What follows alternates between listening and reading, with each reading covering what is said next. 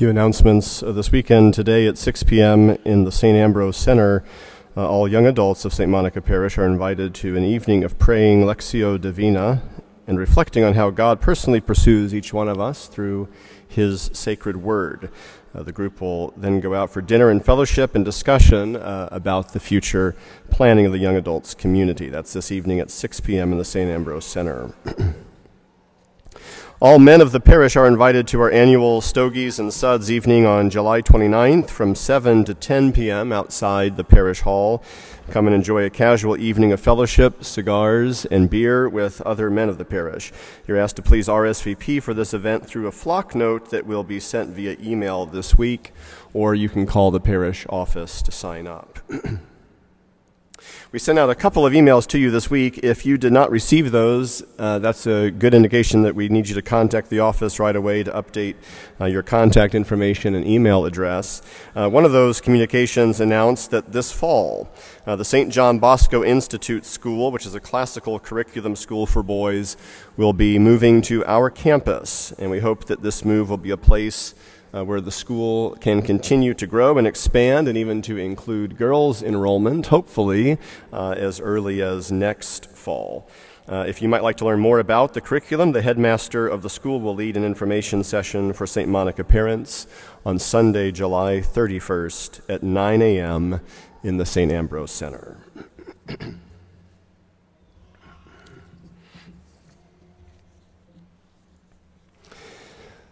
The book of Deuteronomy, from which comes today's first reading, chronicles the desert wanderings of God's people.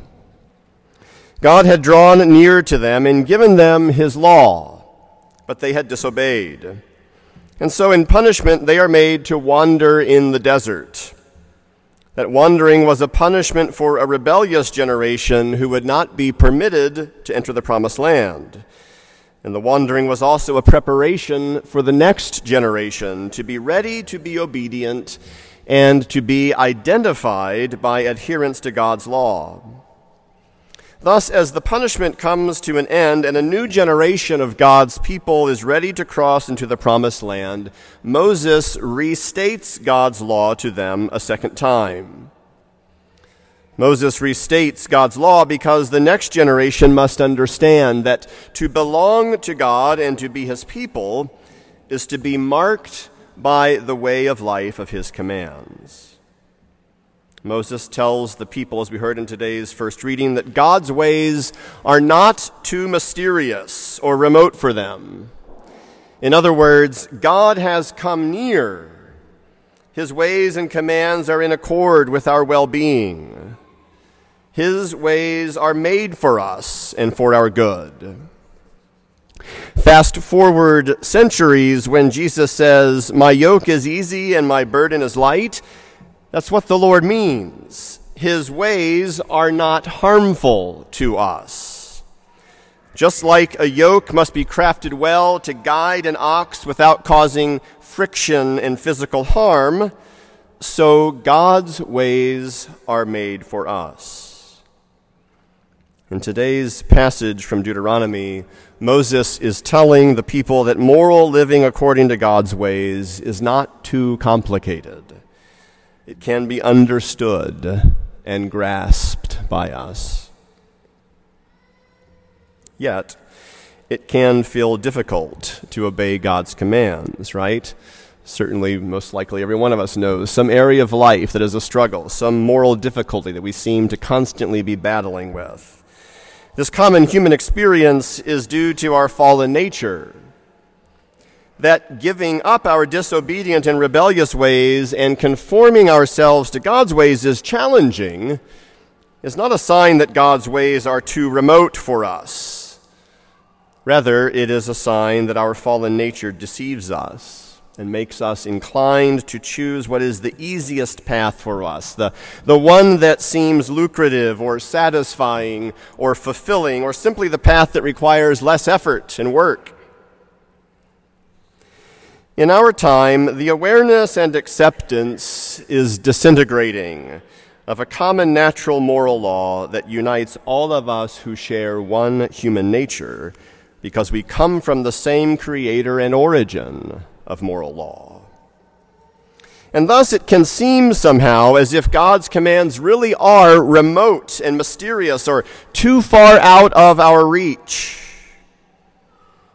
Just as a physical muscle weakens and atrophies from lack of use, so our moral muscle weakens and atrophies when we refuse discipline and choose to be complacent about sin in our lives. If we are not actively seeking to convert and change sinful patterns in our lives, then not only do we tend to fall to sin more regularly, but in time, even our very ability to grasp moral truth becomes more and more clouded. And as this process transpires, we replace the moral authority of God expressed in nature and in revelation with something else. Something that seems more within our reach. And what is that? Well, often it is ourselves. We often choose ourselves as the authority and the reference point for morality. Our ways, the ways of our fallen nature, seem nearer and easier to grasp. And many a person does grasp at that. And when you consider the number of human beings on the planet, you can see just how quickly a common morality disintegrates and divides, atomizing into multiple and competing moral authorities, resulting in that the only thing left is I'm the moral authority my way, what makes sense to me. There is sickness in fallen humanity, a sickness that can grasp each of us and lead us to place ourselves at the center of moral authority. Now, that is not the happiest of messages but it is important to grasp as a foundational truth of our human struggle in this valley of tears, as we call it in the Salve Regina. Another way to say this is that we cannot really adequately grasp and appreciate the good news, the doctrine of grace and redemption, and the call to conversion, if we do not first acknowledge the foundation of original sin. You and I are sinners but we are loved by God and called to life with Him. We need medicine and a physician. And we need to cooperate with the ways the Lord offers to heal us. Now, there is an obvious ethical lesson in today's gospel parable of the Good Samaritan. It is a call to love one's neighbor. And love is not only words, but also deeds.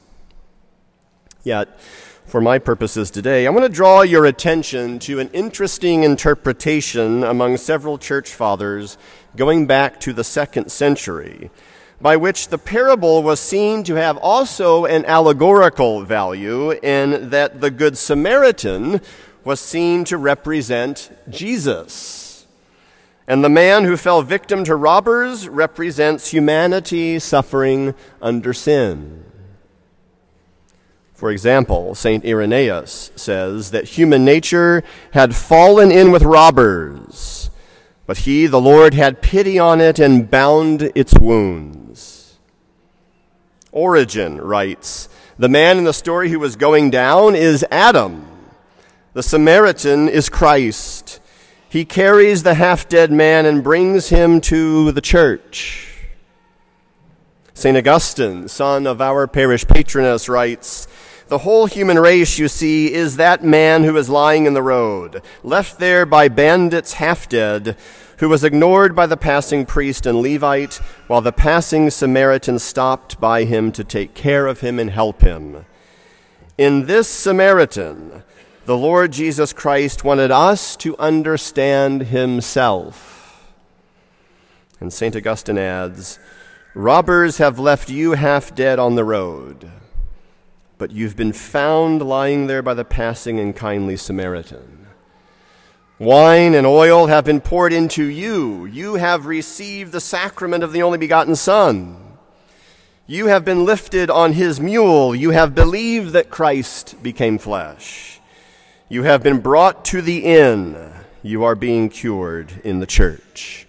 End quote. There is a sickness in our fallen human nature. God's commands are part of the medicine. And his ways we hear today are not too far or mysterious. But if we are not careful and disciplined in conversion, not only do we fail by sin, but soon even our ability to see the truth of morality is clouded and seems far and farther away. Jesus, the Good Samaritan, is himself the measure of what our charity should be. And I say this as a preface and warning for some of the abundant sickness that we see in our world today. We have to be on guard lest we become our own worst enemy, sinking to the lowest common moral denominator. I hope this doesn't seem unfair to use an exam- as an example, but a recent trip to California gave me some vivid. Im- that's kind of a cheap shot, I know, California. Low hanging fruit, certainly. but it's all true. A recent trip to California gave me some vivid images of what is possible in our sick humanity when man replaces the common moral law from God with man's own desires. On the day the Supreme Court decision overturning the Roe v. Wade abortion decision was released, I was on a plane bound for a conference in the San Francisco Bay Area. Talk about flying into the mouth of the lion. As I learned of the news on the plane, I thought, this is going to be a really interesting place to wear my priest collar. Out there in the Bay Area, it was not uncommon to see handmade posters in the windows of houses with the message, Shame on SCOTUS. One piece of spray painted graffiti read, Abortion is good, abolish guns. Driving along one highway, some protesters had assembled on an overpass holding poster board reading, My Body, My Choice. To give you a sense of some of the hostility in the area, one morning at, a, at breakfast at a restaurant with a couple of priests, we noticed two men in the outdoor seating area. They had a large dog. It was a really beautiful dog and well behaved. And as we stood to leave, one of the priests approached the two other patrons and began to say, I love your dog. One of the other men began waving the priest away and said, Move along. The priest thought the man was trying to prevent the dog from being startled, which caused that man to say, No, not the dog. We don't like you. Move along. The most noteworthy experience was the group of 30 some protesters who showed up outside the church where the Archbishop of San Francisco was celebrating Mass for the conference listening to people who live there, I guess wherever the good Archbishop goes, protesters find their way to disrupt things. Among some ugly things and cheap accusations, the protesters were chanting over and over outside We rebuke you, Catholic Church, and abortion on demand without apology. Abortion on demand without apology. Now, think about that. That is really sick. As if abortion is as inconsequential as going to CVS for aspirin or 7 Eleven for an icy, without apology. The dynamic nature of our gift of freedom and the call to live moral life in God contains within it the power to become saints reigning together with God or to become degenerate practitioners of the worst evils. God's ways are not too mysterious, we learn from the book of Deuteronomy. He has come near, taking on our flesh, to show us our dignity and to open the path for healing and eternal life. We have to cooperate and discipline our unruly nature. God loves each of those people I saw in California and the thousands more they likely represent, just as He loves you and I and all creation.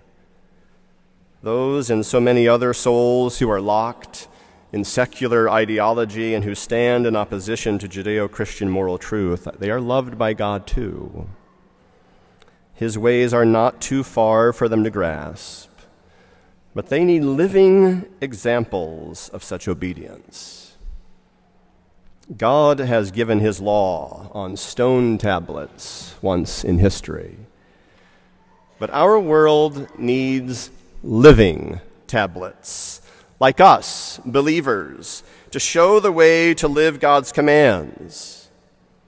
May we find a renewed drive to combat our sins and to live in the healing that our Good Samaritan offers us. And may our way of life help to serve as light so that a very wounded world and troubled souls can find the medicine of eternal life.